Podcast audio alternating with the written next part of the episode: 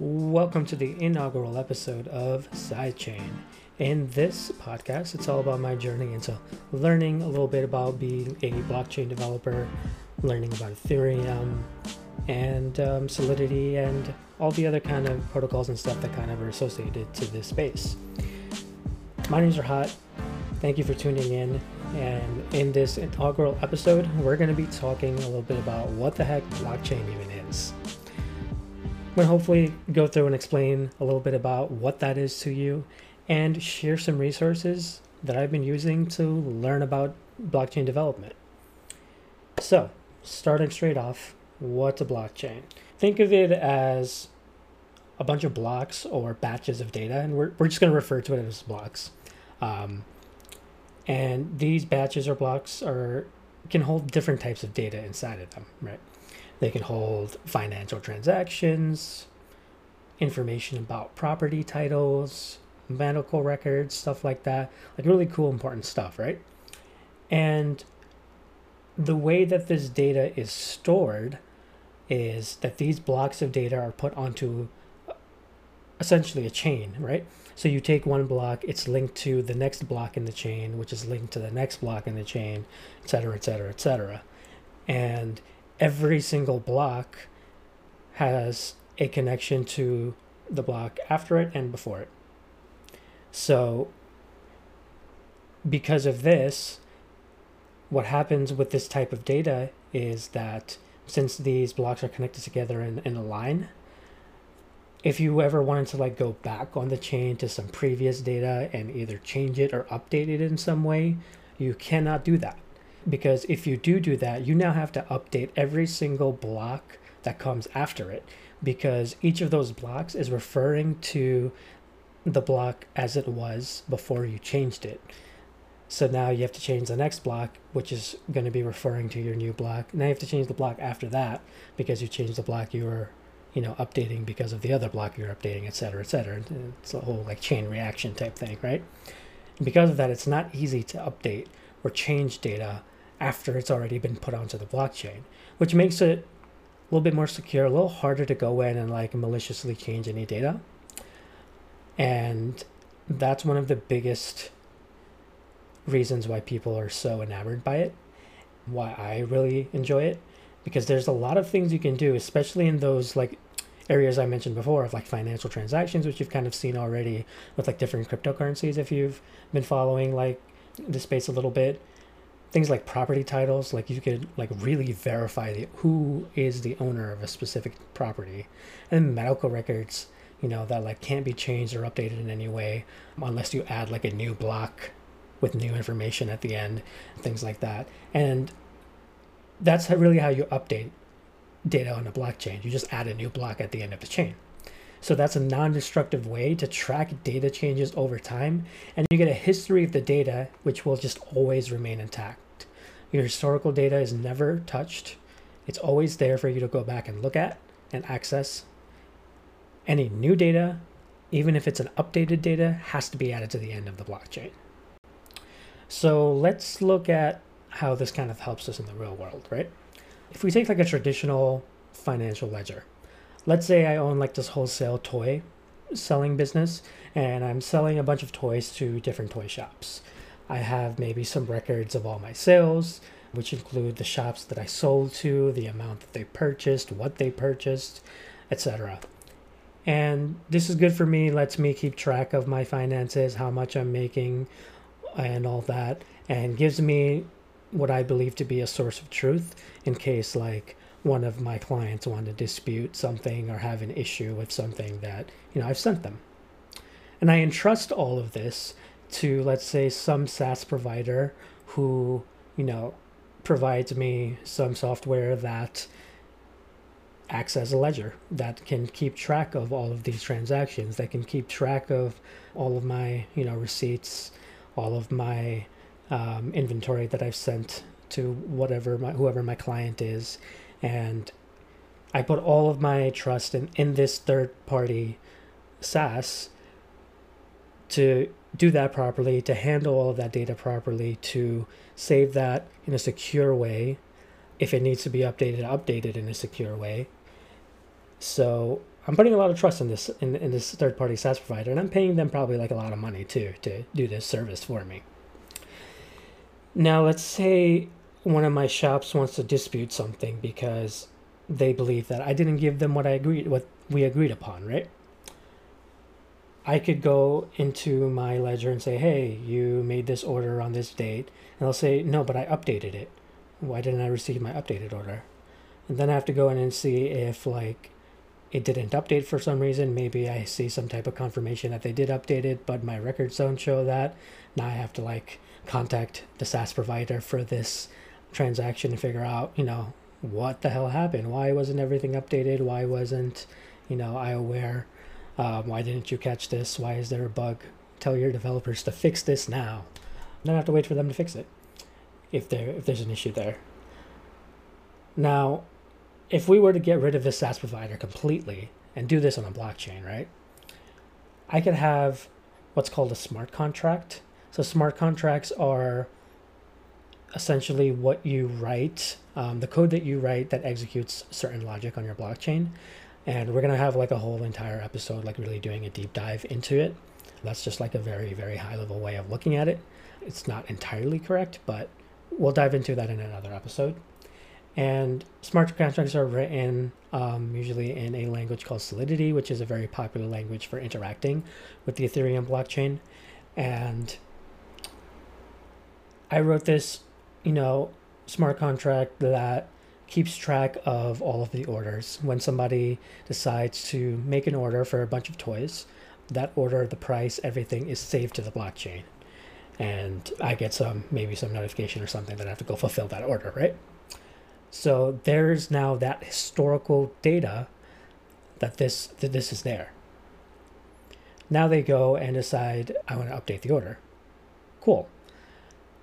Rather than having a smart contract that updates the initial block, what I do now is just like add another block to the chain with the updated data. Historically, I still have the old data, but now I have this new data and a new block that lets me know, okay, forget that last order don't fulfill it, fulfill this one instead, right? And now I have a single source of truth that I can actually trust to be correct. How do I know it's correct? Because of the way smart contracts and saving stuff to the blockchain actually works. So when you're creating a block to be added to the blockchain, what your computer does is just looks like highly complicated cryptographical calculations and puzzles that take like a huge amount of computing power, which is why there's some concerns about like the effect on like climate and overall and things like that. And we're going to dive into that in another episode as well. But doing all of that computing, creating this block of data it then gets shared to a whole bunch of other computers that are on the same blockchain network, and they all verify it as well. And then once once your computer has done that work, all these other computers have verified it, it is then put onto the blockchain as fully verified data that you can trust because there's several of these com- computations done to actually verify that this is legitimate, this is true, this is what happened at this point in time. And because of that, we can now eliminate our third party SaaS provider. We don't have to pay them anymore to do this. We can do this on the blockchain. Um, the transactions that occur there between us and the blockchain can all be done via like a wallet that contains maybe some Ethereum that we have to pay for like the gas transactions. But this is what you need to actually interact with the um, blockchain, you just like pay a little bit, and in some cases, not a little bit. But this allows us to get our data onto the blockchain, and as the block, you know, as you add more stuff to blockchain, again, this is none of this stuff can be changed because you change you go back and change that one block you created for this transaction you now have to change everything else that came after it making that safe secure and truthful data any updates, we smack another uh, block at the end of the chain. And that's our update. this allows us to have more ownership over maybe our content, our our goods, our services, and cut out the middleman a little bit, right? So we don't have to pay a third party SaaS provider to manage all this for us. We don't have to trust a whole other entity to manage all this for us, to protect our data, to, you know, do do anything for us. We can this empowers us to like more directly interact with our clients, our customers, whoever we're working with, without having to trust anyone. That's why a lot of people call this like a trustless sort of paradigm, I believe. And what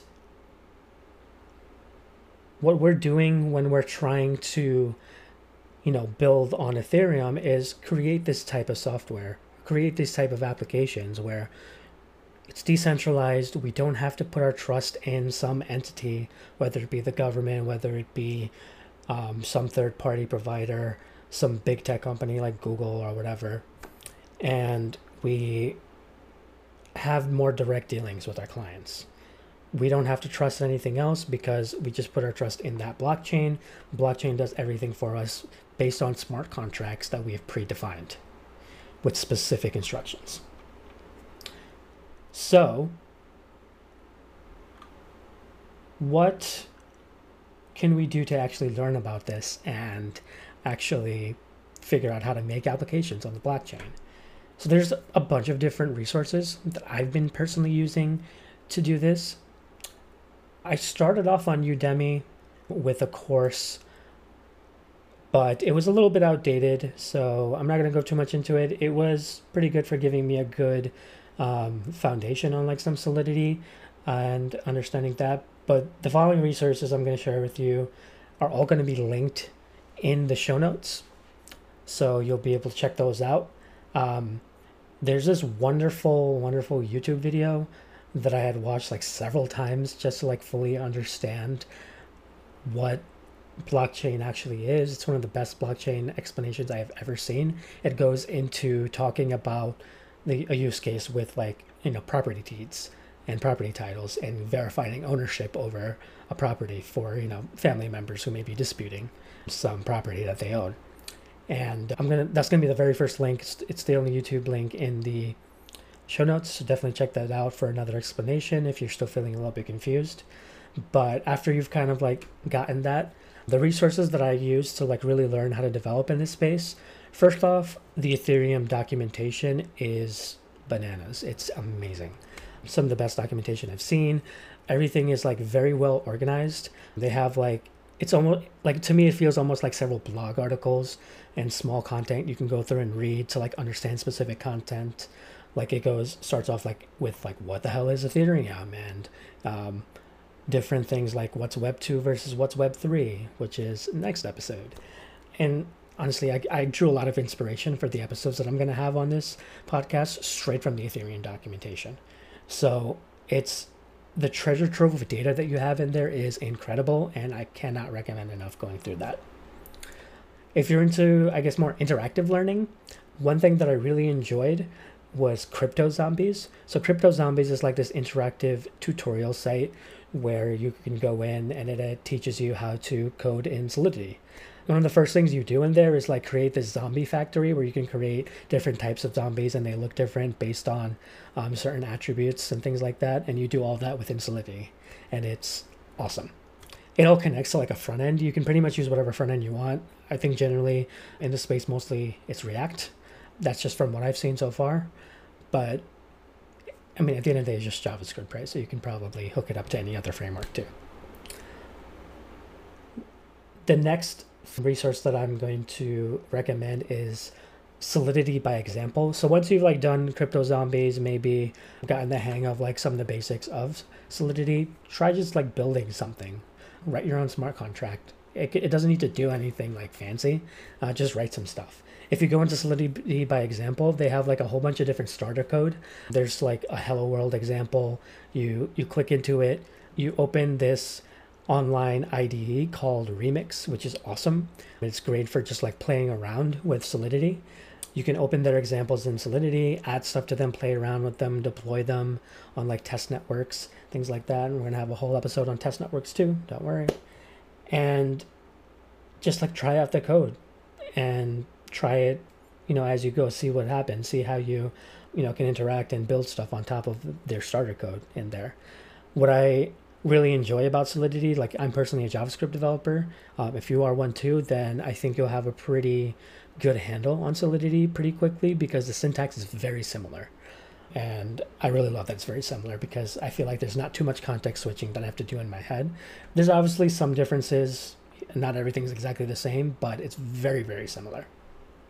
If you want like more structured project-based learning, which is also something that I love, I learned a lot from a company called BuildSpace. And they have these free sessions on building projects with blockchain technology. I'm doing a session like not like now now but like as of recording this during this week i'm doing some sessions. I haven't been able to join the live sessions but they do give you the recordings as well as like an outline kind of lesson plan of things that you can go through and try out. And i love it. It's it really puts things into perspective in like a real world situation. It challenges you to like add stuff on top of it whereas like a lot of tutorials out there might say like just do this and do that the approach that I really love with them is like they they give you a base and they tell you, okay, add some stuff to it.